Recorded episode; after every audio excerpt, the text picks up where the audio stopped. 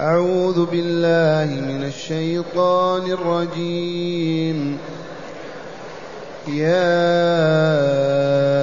أيها الذين آمنوا اركعوا واسجدوا واعبدوا ربكم وافعلوا الخير لعلكم تفلحون.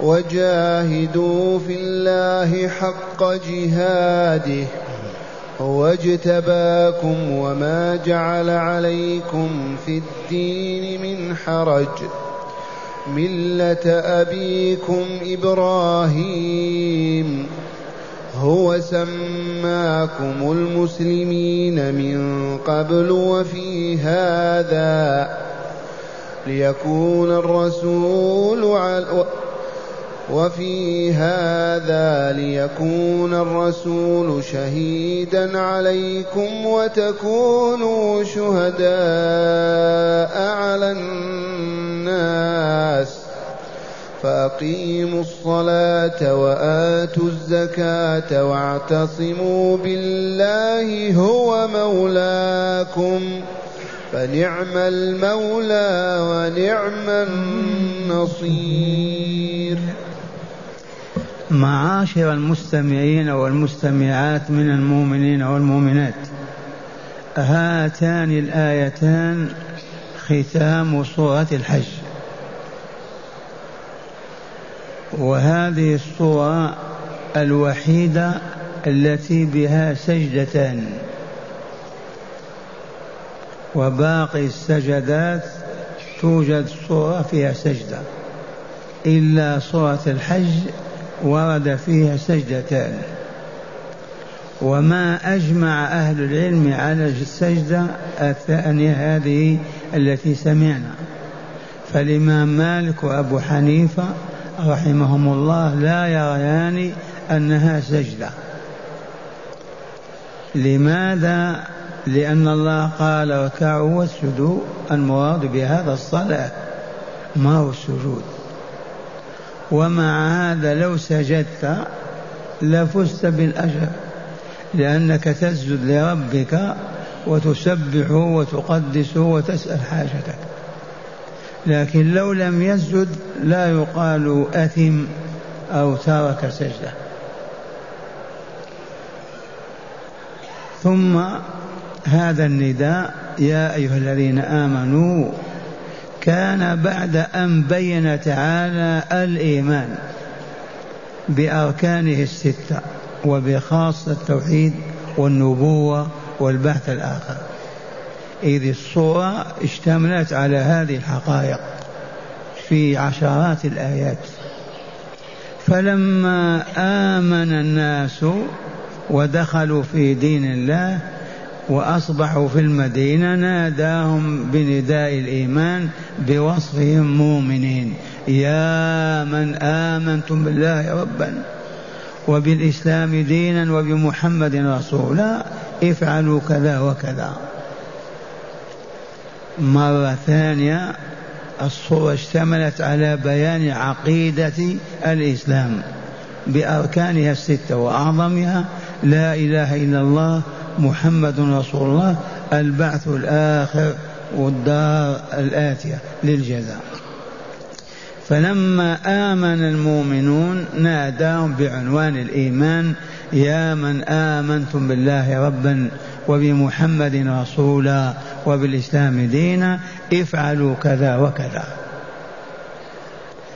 يا أيها الذين آمنوا اركعوا واسجدوا، والركوع والسجود هما أعظم أركان الصلاة. القيام باعتدال، قراءة الفاتحة، الجلوس بين السجدتين، هذه أركان الصلاة، ولكن أعظم أركانها الركوع والسجود، بدونهما فلا صلاة. فلهذا خصهما بالذكر لما فيهم من إظهار الذل لله والافتقار إليه والحاجة والعبودية الحقة والطمأنينة لعبادته راكع أو ساجد. اركعوا واسجدوا أولا واعبدوا ربكم ثانيا، وذلك بطاعته فيما يأمر به فيفعل وفيما ينهى عنه فيترك. ولا ننسى أن أوامر الرسول من أوامر الله، ونواهي الرسول صلى الله عليه وسلم من نواهي الله، لقوله تعالى: ومن يطع الرسول فقد أطاع الله.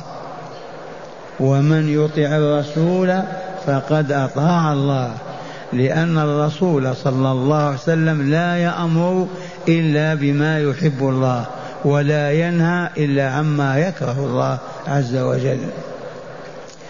واعبدوا ربكم وافعلوا الخير، النوافل، نوافل الصلاة، الصيام، الحج، العمرة، كل المستحبات والفضائل تدخل في لفظ الخير، بمعنى أدوا الفرائض على الوجه المطلوب، وتنافسوا وتسابقوا في الخيرات في النوافل. تؤدي فريضة الزكاة وتتصدق طول العام، تصلي الفريضة وقوم تتنفل، تصوم رمضان وتصوم شتى من شوال، وهكذا دعاهم، ونحن إن شاء الله منهم إلى أن نفعل الخير بعد أداء الواجبات والفرائض واجتناب المحرمات والابتعاد عن المنهيات، نسابق في الخيرات أيضا.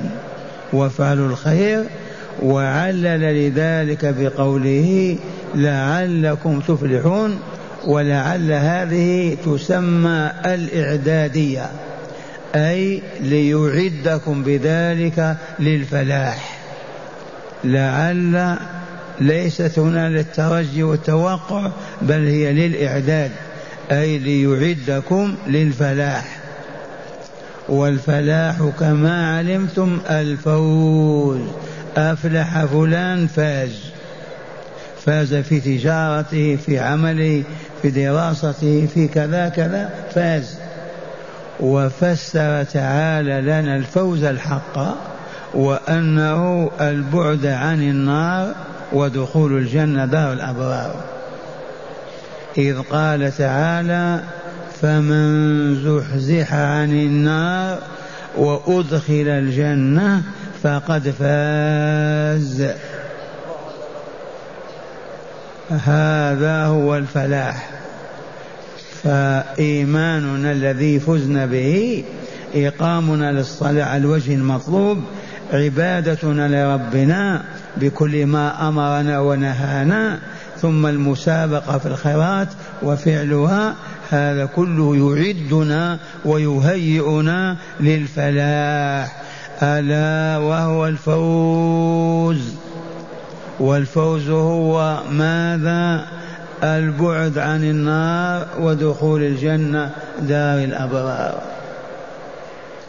فمن زحزح عن النار وأدخل الجنة فقد فاز، وما الحياة الدنيا إلا متاع الغرور.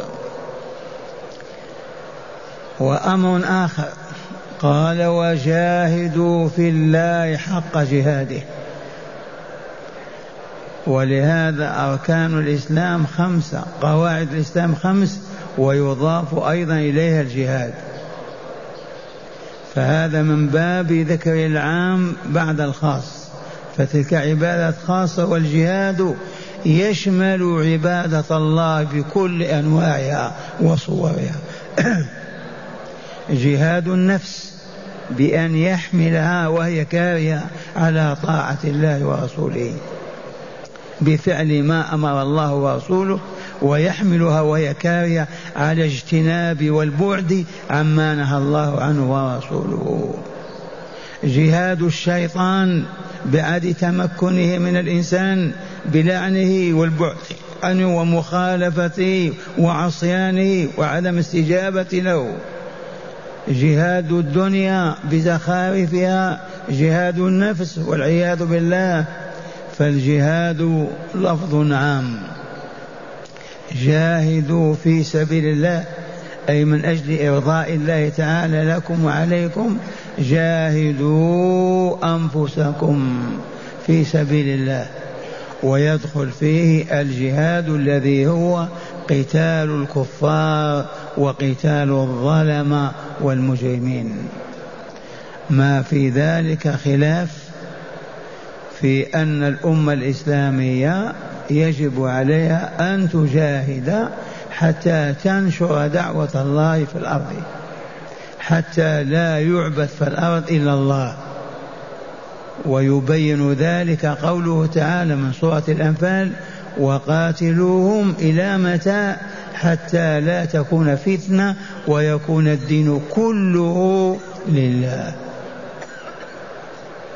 ونهض بهذا الواجب رسول الله صلى الله عليه وسلم وأصحابه وأولادهم وأحفادهم إلى ثلاثمائة سنة أو أكثر، وهم ينشرون في الإسلام بالجهاد حتى انتهى إلى ما وراء السند والأندلس.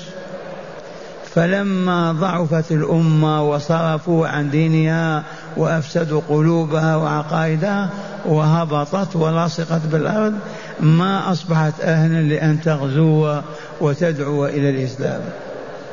لكن لو أن غدا يقوم إمام المسلمين ويقول الله أكبر الجهاد ويعد العدة، هيا نرسي سفننا على دولة كافرة، تدخلون في الإسلام وإلا ندخل دياركم. والشاهد عندنا فرضية الجهاد قائمة عند توفر أسبابها، لكن جهاد النفس، جهاد الهوى، جهاد الشيطان، جهاد الدنيا مستمر ما ينقطع، وإلا انهزمنا وانكسرنا. ويكون الجهاد في ذات الله، من أجل الله، في سبيل مرضاته. ثم قال تعالى هو اجتباكم، من الذي اجتبانا من الأمم ورفع رأسنا وأعزنا وأكرمنا وأنعم علينا بالإسلام وكتابه ورسوله؟ والله هو الذي اجتبى هذه الأمة، ما اشتبى اليهود ولا النصارى ولا البوذا ولا ولا ولا ولكن اختار هذه الأمة، يعني رسول الله وأصحابه وأحفادهم وأولادهم، اجتباهم واختارهم من الأمم وحملهم هذه الرسالة. دي فضيلة عجيبة عظيمة. الحمد لله. هو اجتباكم، اختاركم واصطفاكم لتحملوا هذه الرسالة، فلا تضعوها ولا تهملوها. ولكن أمناها لأننا رضينا بالتفرق والانقسام، وأصبحت دولة الإسلام إلى أربعين ونيف دويلة صغيرة ما تقوى على الجهاد. لو قلنا الله أكبر واجتمع رؤساء الدول الإسلامية في الروضة وبايعوا إمام المسلمين، وأصبحت كلمتهم واحدة ودولتهم واحدة وجيشهم واحد ودعوتهم واحدة، يتم ما يريد الله عز وجل ولا يكلف شيئا، بل يعقب من الخير والفضائل ما لا يقدر قدره. الكفار ينهزمون، ما إن يعلن عن الدولة الإسلامية الواحدة إلا ويصابون بالوساوس والخواطر السيئة حتى يفنوا. والشاهد عندنا في قوله تعالى وجاهدوا في الله حق جهاده هو اجتباكم. ولا تقل هذا من المنسوخ، من الذي يقدر أن يجاهد حق الجهاد حق جهاد الله؟ نقول لا، في حدود الطاقة، فاتقوا الله ما استطعتم. هو اجتباكم وما جعل عليكم في الدين من حرج،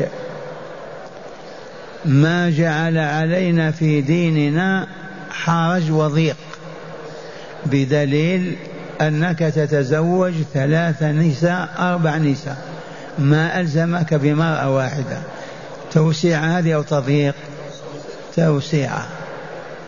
المريض يفطر ولا يصوم، العاجز عن الصلاة قائما يصلي قائم قاعدا، عاجز عن القعود صلى راقدا على جنبه، وهكذا الحج إذا ما استطاع معذور، إذا ما عنده قدرة على الحج أو كان الطريق يؤمن.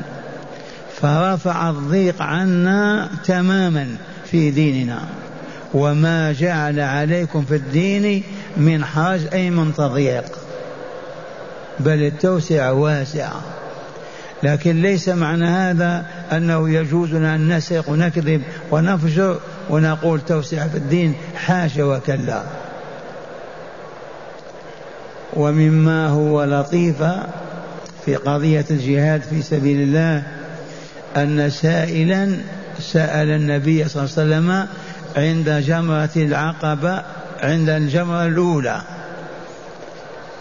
عن الجهاد في سبيل الله، فلم يجبه رسول الله صلى الله عليه وسلم، فسأله في الجمرة الوسط فما أجابه حتى العقبة، فقال من السائل؟ قال أنا ذا يا رسول الله.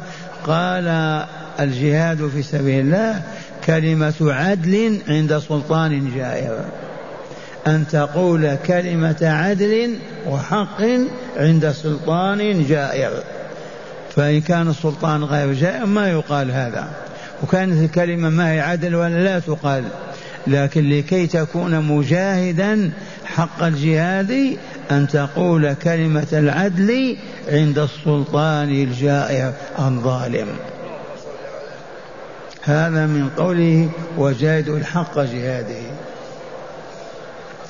إذن فقوله تعالى وما جعل عليكم في الدين من حرج هو كما سمعتم.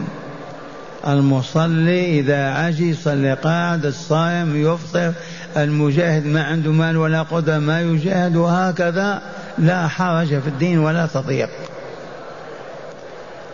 ومنها أباحنا أنواع الأطعمة والأشربة، وما حرم إلا شيء معدودا معروفا، كل هذا من التوسيع في الدين وقلة الحرج.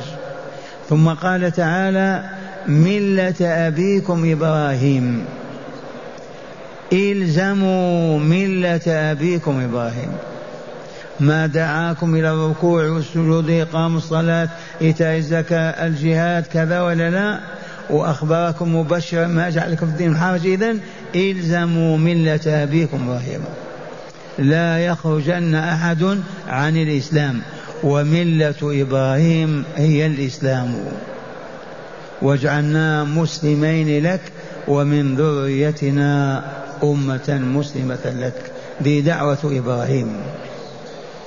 إذن ملة إبراهيم نلزمها، وهي أن نعبد الله وحده ونطيعه فيما يأمر به فنفعل، وفيما ينهى عنه فنترك، عقيدة وعبادة وحكما وأدبا وخلقا، لا بد من الإلزام. إلزموا ملة أبيكم إبراهيم. إبراهيم عرفنا أن الكلمة هذه عبرية، وهي الأصل فيها الأب الرحيم، إبراهيم أب رحيم، وهو حق أب رحيم عليه السلام، أب رحيم. ملة أبيكم إبراهيم، وكلمة أبيكم أولا العرب المستعربة كلهم من إسماعيل، وعلى رأسهم رسولنا صلى الله عليه وسلم. العرب المستعربة كلهم من ولد إبراهيم، اليهود والنصارى من ولد إبراهيم إسحاق ويعقوب، هو ملة. إذن هو أبينا جميعا، ملة أبيكم إبراهيم. فهذه الأبوة كما سمعتم، العرب المستعربة جدهم إسماعيل بن إبراهيم، اليهود إسحاق، النصارى يعيسوا أو كذا. وقوله تعالى هو سماكم المسلمين من قبل، هنا بعضهم يقول هو إبراهيم، والصواب أن الله عز وجل هو الذي سمانا المسلمين من قبل، من قبل القرآن، سمانا في التوراة والإنجيل والزبور والكتب الأولى، يذكر صفاتنا وسمانا لهم المسلمين. هو تعالى لا إبراهيم، سماكم المسلمين من قبل، أي من قبل نزول القرآن ومجيء النبي صلى الله عليه وسلم. وفي هذا أي الكتاب. من هنا فهمنا أن الذي سمانا المسلمين الله في الكتب السابقة وفي هذا الكتاب. وفي هذا ما هذا؟ القرآن العظيم. أما قالوا المسلمين والمسلمات. إذن يقول تعالى وفي هذا أي القرآن ليكون الرسول شهيدا عليكم وتكونوا شهداء على الناس. ليكون الرسول شهيدا عليكم يوم القيامة. يستعرضنا الله عز وجل في عرصات القيامة ويطلب من يشهد علينا ولنا، فرسولنا هو الذي يشهد صلى الله عليه وسلم. ونحن يطلبنا الله تعالى فنشهد على الأمم السابقة وتكون شهداء على الناس. الله عز وجل يستشهد رسولنا على أمته ويشهد بما هو الحق، والأمم الأخرى ما يستشهد الأنبياء والرسل، يستشهد أمة محمد صلى الله عليه وسلم. هل علمتم أن اليهود كانوا كذا وكذا؟ هل تشهدون على أن النصارى كانوا كذا وكذا؟ وهذه فضيلة عجيبة عظيمة، كوننا نشهد على الأمم ويشهد علينا رسول الله صلى الله عليه وسلم. وفي هذه لطيفة ذكرها ابن جرير وغيره، وهي ما تسمعون. يقول فضيلة هذه الأمة المسلمة حيث أعطيت ثلاثا، بيان فضيلة هذه الأمة المسلمة حيث أعطيت كم؟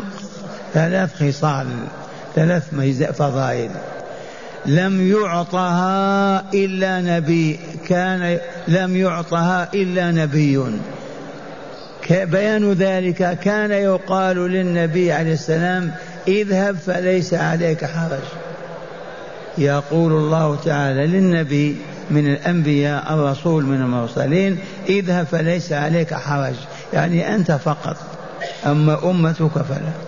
ونحن أمتنا وما جعل عليكم في الدين من حرج، ذي واحدة. ثانية يقول الله للرسول أو النبي أنت شهيد على قومك، ونحن قال أنتم شهداء على الناس. الأنبياء كانوا يشهدون على أممهم ونحن نشهد على الأمم، وأنتم شهداء على الناس. ثالثا كان الله يقول للنبي من الأنبياء سل تعطى، أطلب تعطى، ونحن قال ادعوني أستجب لكم. فمعنى هذا أنه ساوى بيننا وبين الأنبياء وفضلنا على سائر الأمم.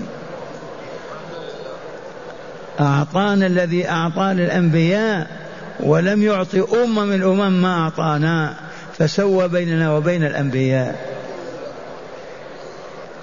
وفي هذا ليكون الرسول شهيدا عليكم وتكونوا شهداء على الناس. إذن أخيرا أشكروا ربكم على هذه النعمة، فأقيموا الصلاة وآتوا الزكاة. أشكروا هذه النعمة الجلة، هذه النعمة العظيمة، فأقيموا الصلاة وآتوا الزكاة واعتصموا بالله. يا ليتنا نقول نعم ربنا أجبنا. أقيموا الصلاة. ذكرت غير ما مر متى نقول أقمنا الصلاة. إذا قال المؤذن حي على الصلاة وقف العمل نهائيا، وأقبل المؤمنون على بيوت ربهم. نظام يومي خمس مرات في اليوم والليلة. وقد تجلى هذا أيام عبد العزيز وإلى الآن بصورة مصغرة. إذا نودي للصلاة وقف العمل، فيأتون المساجد يصلون ويخرجون لأعمالهم. بهذا يقال أقاموا الصلاة.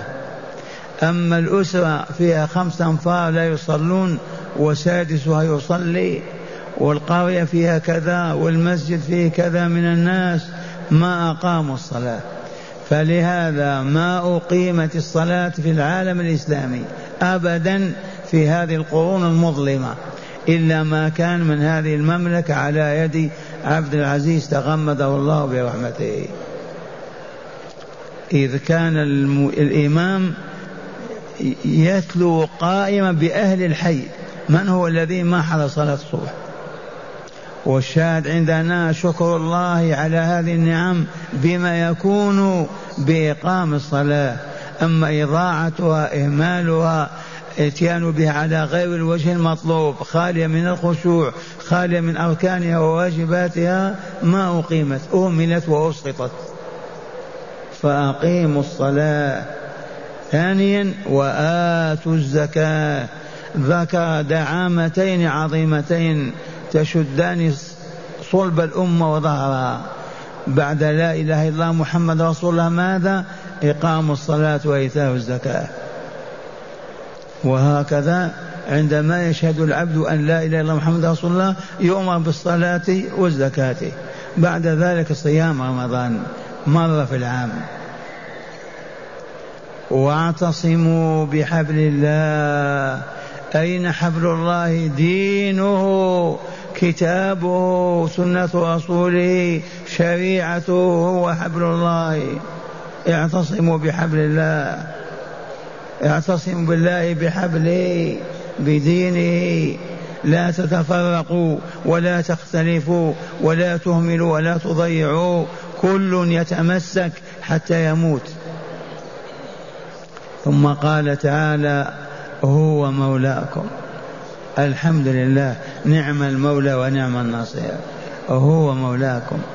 ومن كان الله وليه ينهزم إذا حارب، ينكسر إذا قاوم؟ الجواب لا، هو مولاكم وليكم، ونعم فنعم المولى هو ونعم النصير، فلن تهزموا ولن تنقلبوا. هذا كله إذا نحن شكرنا الله على نعمة الإسلام فأقمنا الصلاة وآتينا الزكاة واعتصمنا بحبل الله، فلا خلاف ولا فرق ولا إضاعة ولا تشتيت، ولكن عبادة واستقامة.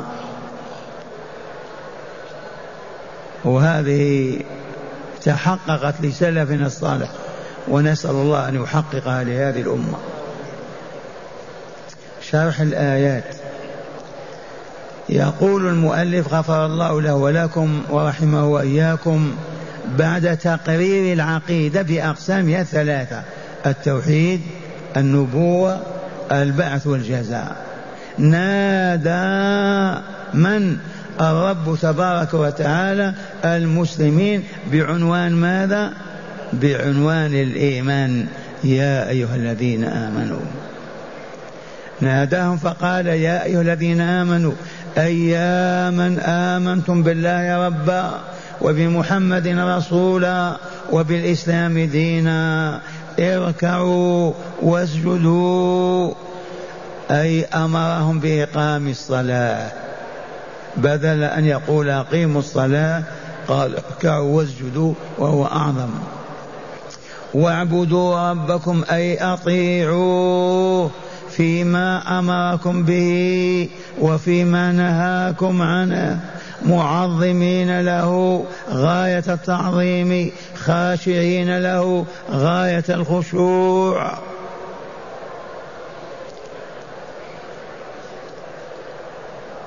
وافعلوا الخير من كل من تدبكم الله إليه ورغبكم فيه من أنواع البر وضروب العبادات. والأحاديث فيها مئات الأحاديث ترغب في هذه الفضائل، والآيات كذلك. لعلكم تفلحون، أي لتتأهلوا بذلك للفلاح، أي لتتأهلوا لأن تكونوا أهلا للفلاح، الذي هو الفوز بالجنة بعد النجاة من النار. وقوله تعالى وجاهدوا في الله حق جهاده، أي أمرهم أيضا، ولو قلنا أمرنا أيضا بأمر هام وهو جهاد الكفار حتى لا تكون فتنة ويكون الدين كله لله. ومعنى حق جهاده أي كما ينبغي الجهاد من استفراق الجهد والطاقة كلها نفسا ومالا ودعوة مع بعضها البعض، أي كما ينبغي الجهاد. جاهدوا في الله حق جهاده أي كما ينبغي الجهاد، وذلك باستفراغ الجهد والطاقة كلها نفسا ومالا ودعوة. وقوله تعالى وما جعل عليكم في الدين من حرج، هذه منة نعمة ذكرها ربنا تعالى هنا للمؤمنين حتى يشكروا الله بفعل ما أمرهم به، أي لم يضيق عليكم فيما أمركم به بل وسع عليكم، فجعل التوبة لكل ذنب وجعل الكفارة لكل ذ... وجعل الكفارة لبعض الذنوب، ورخص المسافر والمريض في قصر الصلاة والصيام، ولمن لم يجد الماء أو عجز عن استعماله تيمم ولم يغتسل ولم يتوضأ. الحمد لله. وما جعل عليكم في الدين من حرج.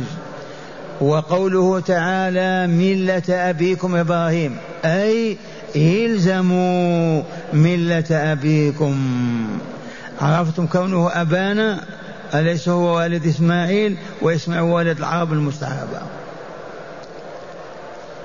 سماكم، نعم، أي الزموا ملة أبيكم. وقوله هو سماكم المسلمين، أي الله جل جلاله هو الذي سماهم المسلمين في الكتب السابقة وفي القرآن، وهو معنى قوله هو سماكم المسلمين من قبل وفي هذا الإشارة إلى أين؟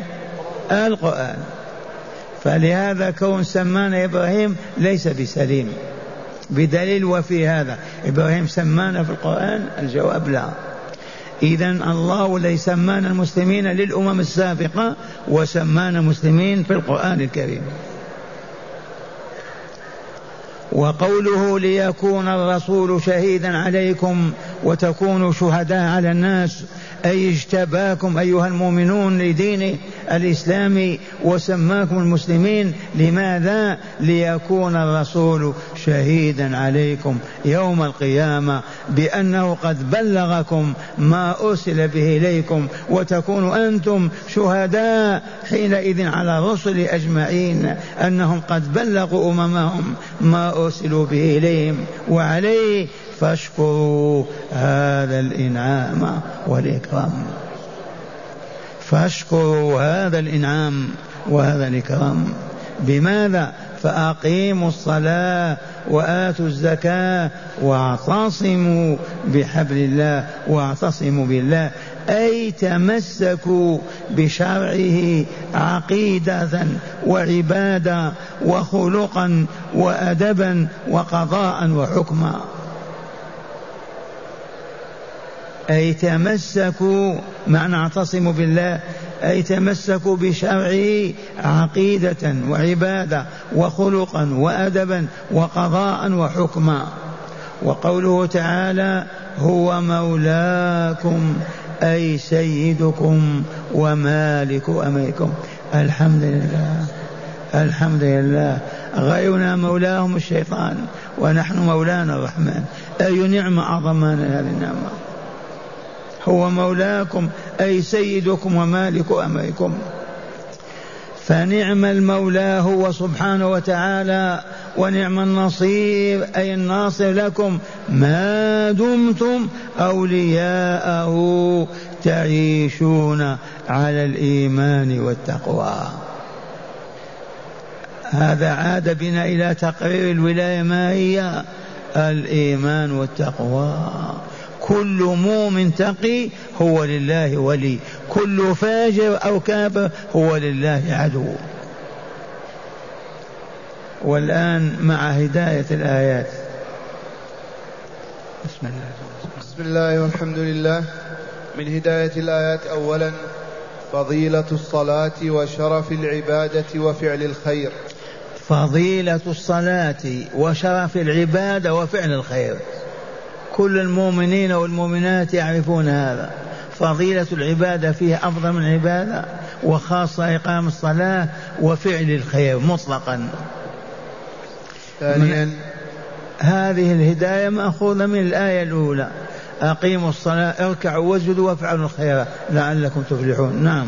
ثانيا مشروعية السجود عند تلاوة هذه الآية وافعلوا الخير لعلكم تفلحون. مشروعية السجود عند في هذه الآية، وقد بينت لكم الحكم. الإمام مالك الإمام أبو حنيفة رحمهم الله يريان أن هذه الآية ليس فيها سجدة. ما دليلكما؟ لأن فيها الركوع والسجود، ما هي السجدة الخاصة. قال اركعوا واسجدوا بمعنى صلوا، وقال غيرهم كأحمد والشافعي وغيرهم بالسجود فيها على أنها فضيلة، فنحن نسجد فيها على أنها فضيلة من الفضائل. لكن لو تركها أحد لا تقل لما ما سجدت وتعيبه وتنتهره. ثالثا فضل الجهاد في سبيل الله وهو جهاد الكفار، وأن لا تأخذ المؤمن في الله لومة لائم. جهاد الكفار من أجل دفع ظلمهم إذا ظلموا، ومن أجل إدخالهم في رحمة الله إذا قبلوا. وقد بينا هذا الموضوع مرات عديدة وقلنا لا يصلح جهاد إلا تحت راية إمام. إذا المسلمون ما بايعوا إماما لهم والتفوا حوله وجهزوا أنفسهم وعدوها، لا حق لهم أن يرسلوا صفنهم أمام بريطانيا أو أمريكا ليجاهدوها. لا بد من إمام شرعي تبايع أمة الإسلام فتتحد كلمتها وقيادتها وشرعها. حينئذ عليهم أن ينشروا دعوة الله. يا أيها الذين آمنوا قاتلوا الذين يلونكم من الكفار. تتسع رقعة كانت في المدينة أصبحت في الغرب وأصبحت في الشرق، بناء على قوله قاتلوا الذين يلونكم من الكفار، حتى يدخل البشر كلهم في الإسلام فيكملون ويسعدون في الدنيا والآخرة. لكن الآن لا جهاد إلا جهاد النفس والهوى والشيطان. وفيه الجهاد الفضيلة، إذا تستطيع أن تقول كلمة عدل عند سلطان جائر لا بأس، موجودة هذه. ثالثا أو رابعا فضيلة هذه الأمة المسلمة حيث أعطيت ثلاثة. فضيلة هذه الأمة، هذه الفضيلة ذكرها ابن جرير في تفسيره وغيره، وهي كما تسمعون ثلاث خصال امتازت بها هذه الأمة. ما هي الأولى؟ حيث أعطيت ثلاثا لم يعطها إلا نبي. أيوة، أعطيت ثلاث خصال ما أعطتها أمة قبلها إلا الأنبياء فقط أعطوها. الخصلة الأولى كان يقال للنبي عليه السلام اذهب فليس عليك حرج. كان يقول الله للنبي من الأنبياء اذهب امشي فما عليك حرج، لا تضيق أبدا عليك منا. لكن هذا الآن أصبح لأمة محمد وإلا ما جعل عليكم بالدين من حرج. هذه الأولى. فقال الله لهذه الأمة وما جعل عليكم في الدين من حرج. نعم. وكان يقال للنبي عليه السلام أنت شهيد على قومك. وكان, وكان يقال للنبي من الأنبياء أنت شهيد على قومك لا على غيرهم من الأمم. وإذا بهذه الأمة تصبح شهيدة على الأمم كلها. أية ميزة أفضل من هذه؟ إذ قال تعالى لتكونوا شهداء, و... على, ولتكونوا الناس. شهداء على الناس. وتكونوا شهداء على الناس. قال الله لتكونوا شهداء على الناس. وكان يقال للنبي سل تعطه، وقال الله لهذه الأمة ادعوني أستجب لكم. كان الله تعالى يقول للنبي من الأنبياء يا نبينا يا رسولنا سل تعطى، اسألني أعطيك. وهذا أعطاه الله لهذه الأمة بكاملها، فقال ادعوني أستجب لكم، سألوني أعطيكم. ثلاث فضائل، ثلاث خصال لم تعطها أمة من الأمم، أعطيها الأنبياء والرسل وأعطيناها نحن. هيا نحمد الله ونشكره. دل على هذا قوله تعالى هو اجتباكم وما جعل عليكم في الدين من حرج. خامسا وأخيرا قضية الصلاة والزكاة والتمسك بالشريعة. قضية الصلاة والزكاة والتمسك بالشريعة، هذا هو شكر الله. يا أهل هذا الإنعام الإلهي والإكرام الرباني، أقيموا الصلاة وآتوا الزكاة واعتصموا بحبل الله، واعلموا أنه مولاكم ولا ولي لكم سواه، واعلموا أنه ناصركم وحاشاه أن يخذلكم.